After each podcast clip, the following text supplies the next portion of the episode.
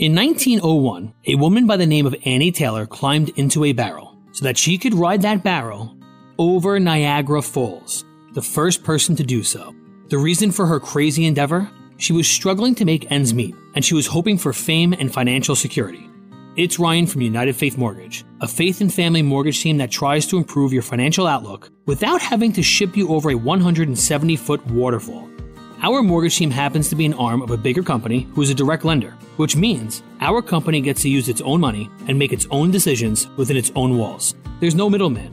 This advantage often allows us to get you a better rate, which can save you monthly and lifelong money through a refinance, or help you with a cash out refinance, cashing out some of your home's equity to use for life. We are United Faith Mortgage. United Faith Mortgage is a DBA of United Mortgage Corp., 25 Melville Park Road, Melville, New York. Licensed mortgage banker. For all licensing information, go to nmlsconsumeraccess.org. Corporate NMLS number 1330. Equal housing lender. Not licensed in Alaska, Hawaii, Georgia, Massachusetts, North Dakota, South Dakota, and Utah you picked a great time to listen because we're going to unpack a title of a book that really kind of sums up what men are looking for and what women are looking for within the context of a marriage relationship. It's a simple message. First of all, the book is titled uh, Love and Respect The Love She Most Desires, the Respect He Desperately Needs. And it's a simple message, really. A wife has one driving need, and that's to feel loved. And when that need is met, she's happy. A husband has one driving need, and that's to feel respected. When that need is met, he is happy. When either of these needs isn't met, things get crazy. And Love and Respect reveals why spouses react negatively to each other and how they can deal with such conflict quickly, easily, and biblically. Yes, and this is a classic book on marriage. Okay, it was based on three decades of counseling as well as scientific and biblical research. And the Eggerichs uh, really just share uh, from their heart in this book about how these two basic things can really make the difference between, yes, the crazy crazy cycle in marriage and the energizing cycle. And so the crazy cycle is this without love, she reacts. Without respect, he reacts. And all kinds of stuff goes down in the midst of that. Yeah. But if you turn it around, Tom, to that energizing cycle, what do you think happens? Well, you know, that's one of those things that well, I wish I could flip fast like you can. So the energizing cycle looks like this, okay? His love motivates her respect, which motivates his love. It just continues in that cycle as well. So um, you might find yourself in the spin cycle on the crazy side right now, but just think about it and back up just a little bit because if what she craves most is love, and if what he craves most is respect, those are the things that you need to really uh, start focusing on when it comes to your spouse. And I just wanted to share this. It's really interesting as I was counseling couples I would counsel them individually just to hear what they had to say. And I can't tell you how many times I've heard um, wives say, I love him, but I just don't respect him. Mm. And have him say, I respect her, I just don't love her. It's mm. kind of interesting that those things that we need are the things that we're projecting onto our spouse. And if you can sort of look at it from the other's perspective. Look at what their needs are to feel love, to experience love, and that will help her feel love. Therefore, she will be able to give you that which you crave, which is respect, and vice versa. Okay, okay. And then some specifics, like for women, uh, she may want to be close. She needs that time, that uh, intimacy. Also, you need to know each other's love mm-hmm. languages. Uh, she wants uh, the husband to open up to her. She wants to see your emotional self. Uh, she doesn't want you to try to fix her, just to listen at times when she's trying to communicate. She also wants to hear you say, I'm sorry. I'm sorry, what? a lot. no, but also he wants um, his wife to really appreciate his desire to work and achieve, also to appreciate his desire to protect and provide, and his desire to serve and to lead.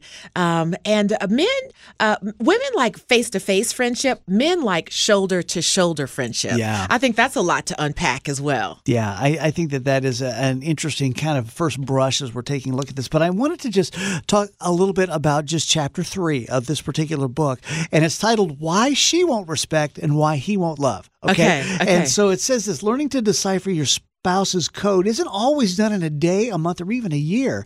And they share uh, what this husband who came in and looked for counsel and he sincerely was trying to love his right, his wife. And here's what he says okay? Thanks for all your suggestions and support but i remain perplexed at this chasm that exists between my perception and reality. When i began this endeavor i had hope but low expectations and I was happy to see how quick and positive the effects of loving behavior are. It was not difficult to bite my tongue and not fight back when I prepared myself for it. I think while I felt apologetic, I can easily be humble and pretty much take anything that comes my way. So it's not just reacting, right? Mm-hmm. You got to prepare for this so that you do it in a different manner, a manner the way that God really set up. So it's, yes, it does work clinically, but it also works biblically when you treat the other person the way that you want to be treated. Oh, oh, I've heard that before somewhere. Hmm. Yeah. Okay.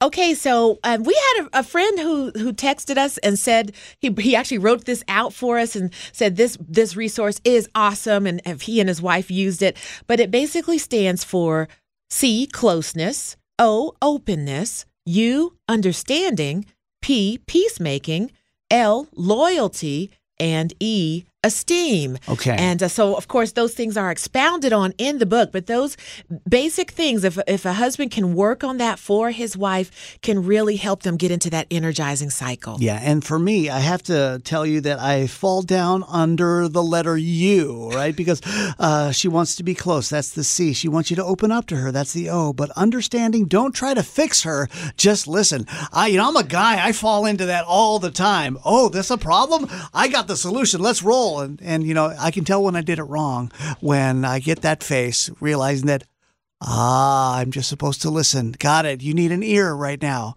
So, as I'm trying to figure this out, sometimes I just simply say, uh, Do you need a response or are you just wanting to vent? So, that has really helped me through that. But sometimes I forget the question. I go right to fix. Uh-huh. And so, that is one of the things that you can maybe work on. I know that's what I have to work on as far as helping my wife to feel loved. But for guys, the word is different the word is not couple, but the word is chairs. Okay, so tell us. Oh, I'll tell. I'll talk about chairs, and then you can you can expound on sure, that because sure. you're a man. Yes, I am. Conquest. Dun, dun, dun. That's C. H is for hierarchy. Uh oh. A is for authority. I for insight. R for relationship, and S for sexuality. Okay, so as you take a look at this for men, as you can see, they're completely different uh-huh. between men and women. That's why uh, women look a at us like we don't understand them, and we look at them the exact same way. So, conquest, appreciate his desire to work and to achieve. That is a good thing. That is built into us by God to be able to achieve, to work, to grow. And then also hierarchy. God has placed a hierarchy, not because of the way that we are or the way that she is, but because he has placed a hierarchy and there is authority. So, appreciate his desire to protect and to provide, to be that for your spouse. And then appreciate his desire to not only lead, but to also serve, to serve and lead appreciate his desire to analyze and counsel, that insight. You know, that thing that I want to do, which is fix all the time. Maybe if I start listening and then start sharing insight, maybe that will be more easily received. Or relationship. His desire is shoulder to shoulder relationship, where you said women prefer face to face. We look at relationships differently. And then, of course, sexuality. Appreciate his desire for sexual intimacy. Mm-hmm. So these are really very practical ways um, to to operate in a marriage that can be energizing, loving, and respectful. I, I just want to add this, Tom. Um, it's an it's a thought. Uh, to in today's world, a lot of these things have been left to the side women have been told how to be women in a very different way. Men have been told that their masculinity sometimes is toxic mm-hmm. um, and to step down. And so we see a lot of passivity in men. We see a lot of uh, more aggression in women. And so it's interesting to read a classic book like this and to think of it in these terms again. And, you know, this could be a path to get back on to find peace. Yeah, we talked about the crazy cycle. We talked about the cycle that we're just going through with couples and chairs, but then there's also the rewarded cycle. Ah. And if I could just share that really quickly, um, here's the rewarded cycle. His love, regardless of her respect, uh, uh leads to um, his love. So his love, her respect, regardless of her respect, regardless of his love. So that mm-hmm. if you give it first, it's more likely to come back, regardless of whether or not you receive it or not. I think that's the mm. hard part in this cycle is I'll do this if you do that. Mm-hmm. Whereas uh, we are called to love our wives as Christ loved the church, mm-hmm. not whether or not they submit to us, mm-hmm. right?